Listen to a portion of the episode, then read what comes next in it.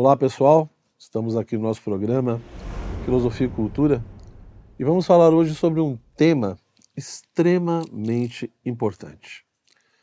Nas aulas anteriores eu procurei mostrar a importância de alguns cuidados que nós devemos ter, seja no que diz respeito a sentir aquela necessidade, às vezes, de sempre estar expressando uma opinião, como também, muitas vezes, em vez de conhecermos a realidade, adequar a nossa vida à realidade, sermos escravos de ideologias.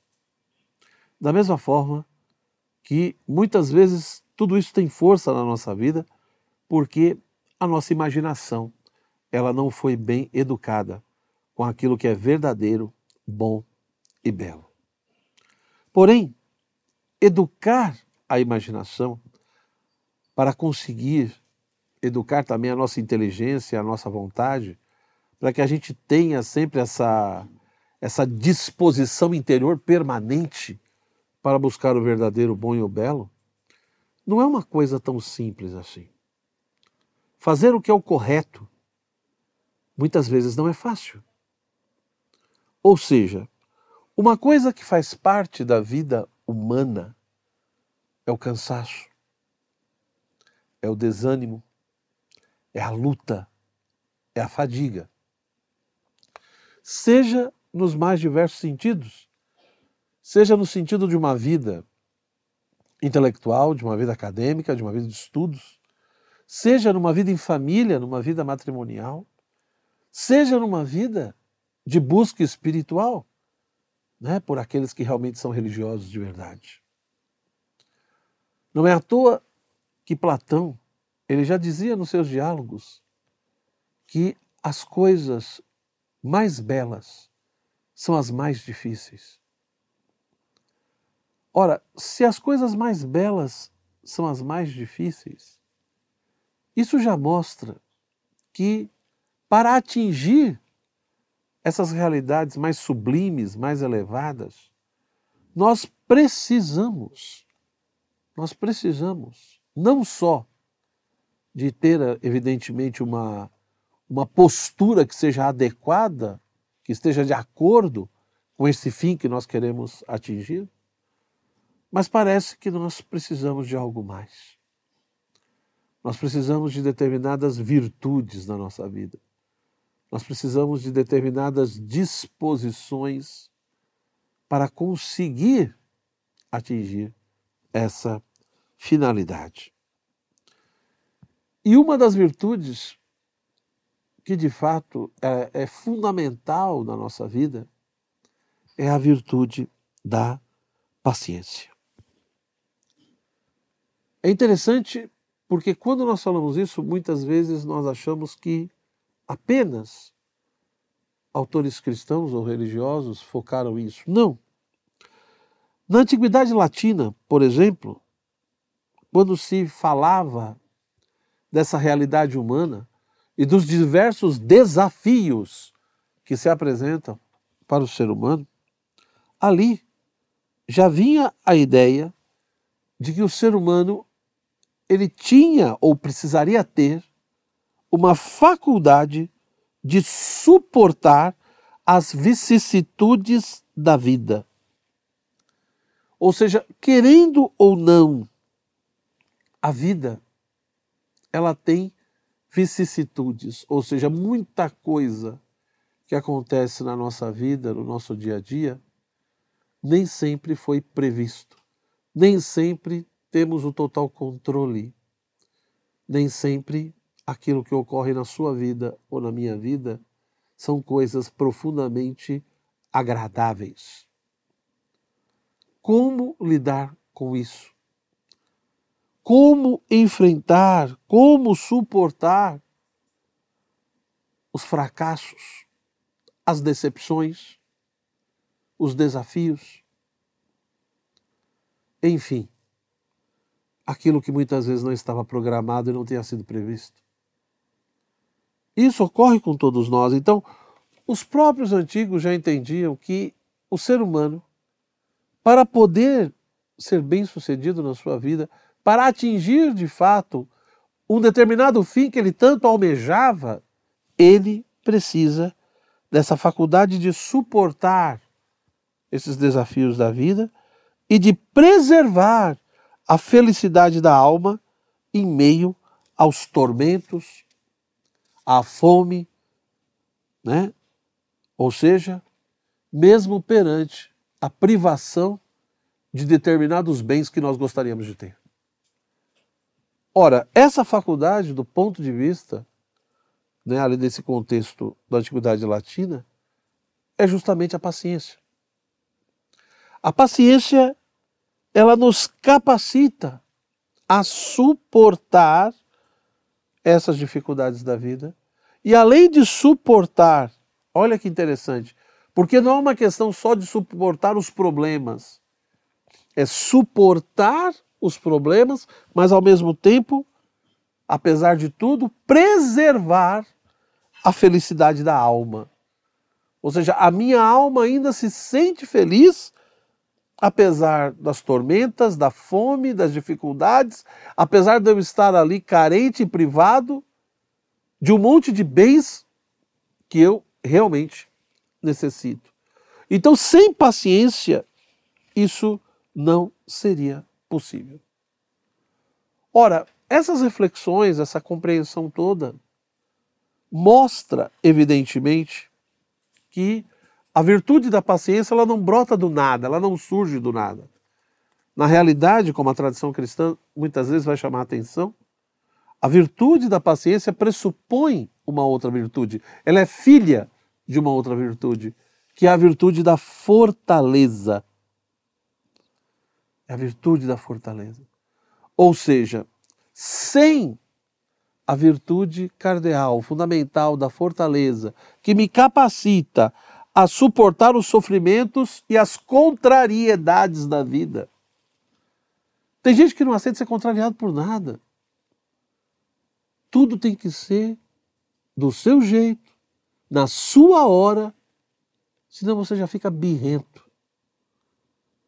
tem 30 anos de idade e ainda se comporta como se tivesse 12. Como você vai conseguir ser um ser humano realizado dessa forma? Não vai. Ninguém vai. Porque, de fato, muitas vezes, muitas vezes, a causa da nossa infelicidade e da frustração da nossa vida são duas coisas. Primeira, a imaturidade, a falta de maturidade. Né? Nós somos muitas vezes imaturos profundamente. Não sabemos lidar com as coisas. E essa falta de paciência, muitas vezes, é expressão justamente dessa imaturidade. Da mesma forma que, além de imaturos, nós muitas vezes vivenciamos um esquecimento de si profundo. Esquecemos o que significa ser ser humano e o que, que perpassa toda a nossa realidade humana. Quando nós pensamos na vida em geral, e hoje a impressão que eu tenho, repito, é que nós muitas vezes não estamos preparando as pessoas para isso. Muitas vezes as pessoas querem tudo, mas não querem fazer o que deve ser feito.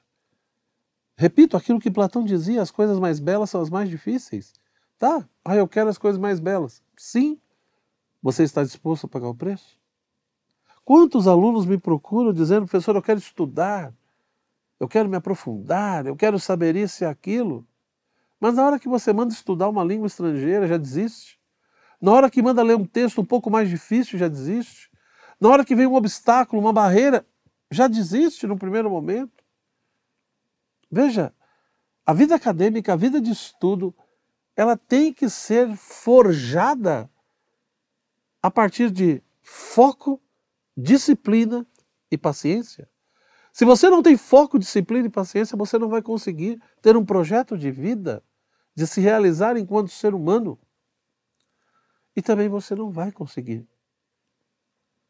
ter um projeto de vida de estudo. Santo Agostinho escreveu uma obra né, chamada justamente sobre a, né, a paciência, aonde ele fala que, por um lado, ela é uma, uma virtude né, da alma que a gente vai ali conquistando, mas ao mesmo tempo é um dom de Deus, Deus nos ajuda a ter muitas vezes essa paciência. E ele fala da paciência que Deus tem conosco, né? Ou seja, ele, ele diz: a paciência é, um, é uma virtude, é uma coisa tão bela, tão grandiosa, ela é tão grande, ela é tão excelente, tão sublime, que nós atribuímos a paciência até a Deus. Mas se nós pegássemos ao pé da letra, isso não teria muito sentido, porque a palavra paciência, né, paciência em latim, vem do verbo pati, quer dizer sofrer. Portanto, ter paciência é saber sofrer, de uma certa forma. Pressupõe padecimento. Agora, é óbvio que em Deus isso não teria sentido, né? Ou seja, no fundo, o termo paciência em Deus, a maneira como Deus vivencia isso, é um pouco diferente do que nós vivenciamos. Mas apesar de tudo isso, Agostinho diz: a paciência é uma coisa tão bonita que a gente atribui a Deus né? apesar de transcender muitas vezes a nossa compreensão de como se realizaria essa paciência em Deus. O modo como Deus realmente né, vai esperando ali e nos ajudando em cada momento conforme a gente vai trilhando o nosso caminho, digamos assim, tá? Então é evidente que a paciência, a maneira como ela existe em nós é de um jeito, em Deus é de outro.